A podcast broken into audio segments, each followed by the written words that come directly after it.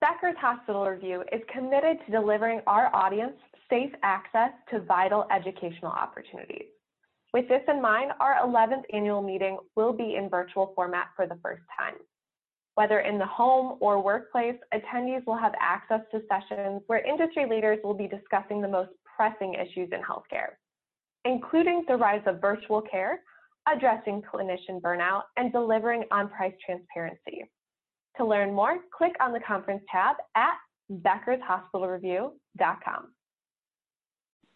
Welcome to the Becker's Healthcare Podcast. This is Laura Dyrda with Becker's Healthcare, and I'm thrilled to be joined today by Kimberly Long, CEO of the Association of California Nurse Leaders. Kimberly, it's great to have you here today. Thank you. It's great to be here. Now, could you please introduce yourself and tell us a little bit more about your background? I sure can. Um, I've been in healthcare over 35 years, with my first healthcare position being a certified nursing assistant. And then I went to a nursing school and became a registered nurse. From there, I went and became a nurse practitioner and ran a clinic for genetic disorders of the blood and chronic disease management. And then I went into administration. And I've been in administration since then. That was about 1994. Um, sort of moving up the ranks from director um, I was a chief nursing officer at both the local and system levels for several years, and then became a chief operating officer for a few years, and then went directly into a chief executive officer. And I retired as a CEO in December of 2019 in order to take a year off and travel and do consulting work.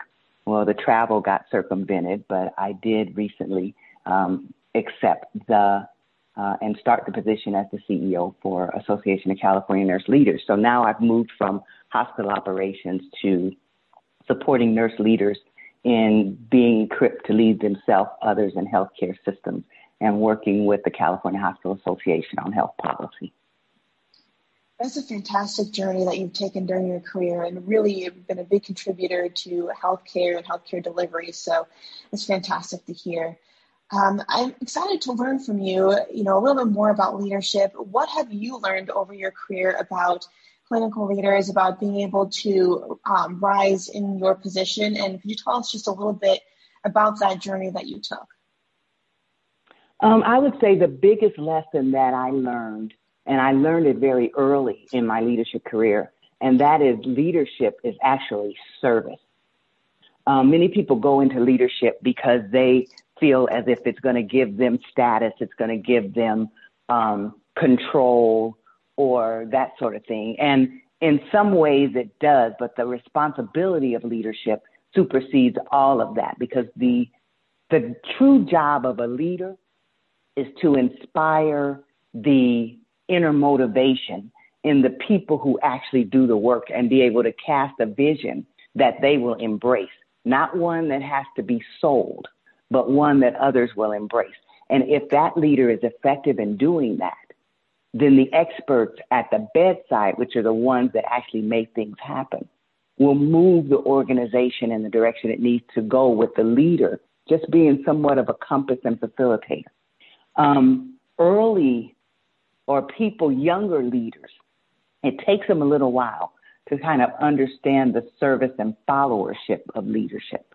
But once they learn that, then they realize that that's really when their movement and when their effectiveness is optimized.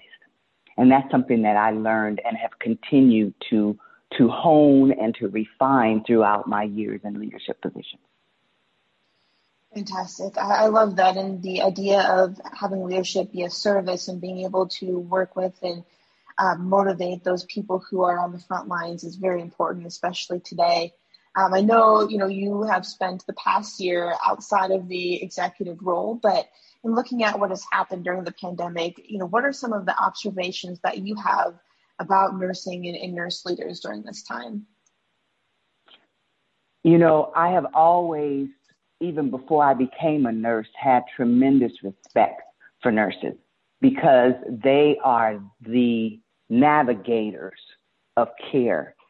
And whenever things, you know, when the, the rubber meets the road and things are really needed to happen, The ones that make it happen are the nurses. Unfortunately, they're also the ones that get the least amount of input in their practice.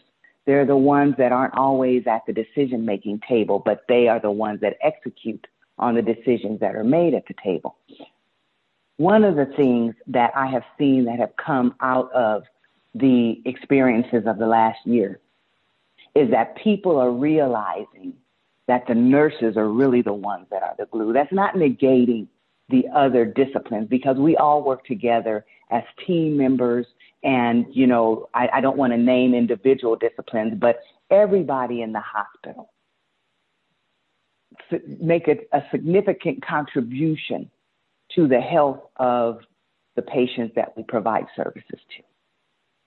I just feel that that equal plane or the understanding of the contribution that the nurses make is better understood now because of them rising to the occasion and providing that that stability and that you know patient focused, even more so in the course of the covid pandemic as well as taking care of their families and themselves and you know going the extra mile and so forth so physicians do it, others in the hospital do it, and it's not negating the contribution that they make because everybody is essential to making sure that, that this process works and that the care that the patients need is provided for them and their families. I just feel that the, the nurse's contribution is better understood now as a result of what they have done in the course of the last year. Absolutely, that makes a lot of sense. And now that you're going, have gone into a new role as CEO of the Association of California Nurse Leaders, and we're hopefully getting to the other end of this pandemic um, within the coming months. What are you excited about right now, and what makes you nervous? Um, I am excited about the learnings that we have had from this you know, none of us or few people were alive during the flu influenza pandemic of 1918. So this is the first time we've experienced something like this. And the learnings that were listed historically from that experience, the influenza pandemic, were already implemented and in place, but this was a different animal. And I think what happened was we realized, even though uh, when there was the Ebola threat, you know, people kicked in and the steps were taken in order to prevent it from penetrating. And the same thing with SARS and some of the other things that had the potential to be what COVID 19 has become. But because of the proactiveness and the implementation of the lessons learned, we were not, we, it did not evolve or progress to epidemic or pandemic levels. But in this particular case, things were different. And I think that this was a very hard lesson and a very costly lesson, but a very valuable one. So I feel like there were a lot of learnings from this experience that can be implemented that will protect us in the future. The thing that I am excited about is, or the thing that, that concerns me is I think that there are some entities that have taken the opportunity to capitalize on this for self serving purposes. And I feel like that's not right. Um, you know, I, I, I read a paper the other day and gave some comments on it, and I won't go into detail about it. But it, it, it almost, instead of looking at the, the people who have been affected, some of which are my family members, you know, I've lost family members and close friends to this. And and it's hurtful you know? And when you see people who have lost multiple family members and whole family members succumbing to um, to this virus to have a person or an entity take it as an opportunity to facilitate their own agenda. I just don't think that's right. And and, and I've seen some uh, I've seen that done. And that's what disturbs me most is that, you know, now is not the time. There, from my, from my perspective, it never is the time.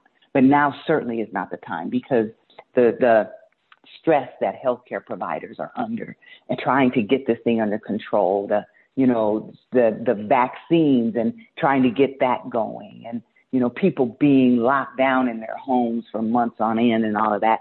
It's, it's putting a stressor on us that we've never experienced before. And to take that and you become kind of opportunist and jump on that bandwagon and dramatize and all of that.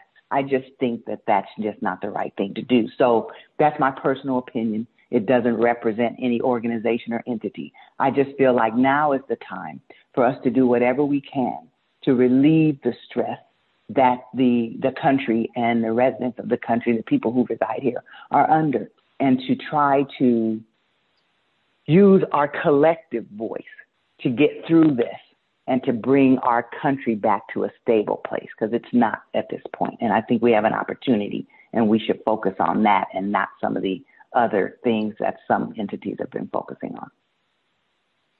That was very well put, Kimberly. Thank you so much for going through that. I think you've got a great point there in terms of really understanding the grave impact that this has had, not only on healthcare workers, but those who have lost family members and, and some who are um, both. And so I think it's a great point to make in, in making sure that, you know, um, we're really, really focusing on healing when we can, but also understanding the huge impact this has had on so many people's lives. Mm-hmm. Now, before we wrap up our conversation, I was wondering if you could share with us three pieces of advice for aspiring leaders today. I sure can. Um, the first thing that I would say is repeating something I mentioned earlier, and that is leadership is service.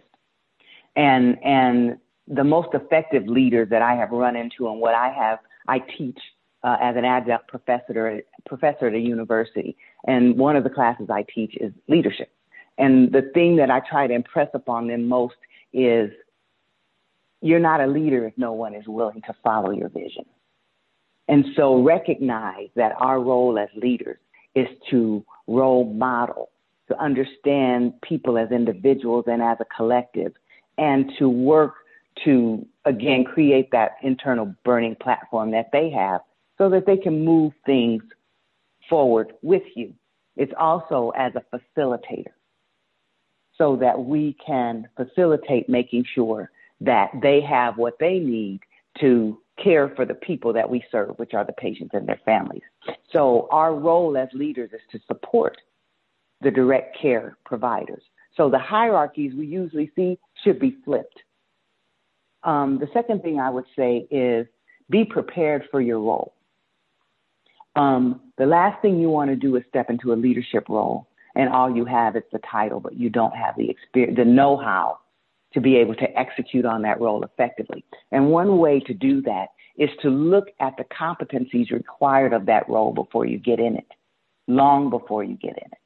If you're aspiring to be a CEO, look at the competencies required of a CEO and begin to prepare yourself and expose yourself as you go through your career trajectory so that when you get to the point that you're ready for that role, you are truly ready and prepared for it.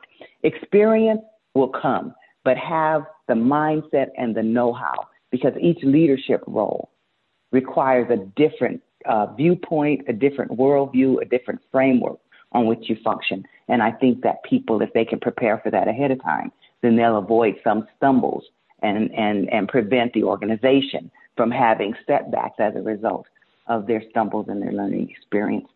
And then the last thing I'll say is find joy in what you do. Um, we as healthcare uh, providers have a unique experience to really impact individuals' lives. And they put a trust in us that, you know, as strangers, that they wouldn't put in anyone else. And we have to recognize the responsibility, but at the same time find the joy in doing that and recognize the honor that it is to be able to participate in someone's life and escort them down this journey um, of illness and uh, resuming wellness uh, to to the point that they can from an optimal perspective. So I think that you know finding that joy will energize us to be able to continue to give to the people that we serve. Fantastic. Kimberly, thank you so much for being here today. This has been a fa- fascinating discussion, and I look forward to connecting with you again in the future. That sounds good. Thank you. It's been my pleasure.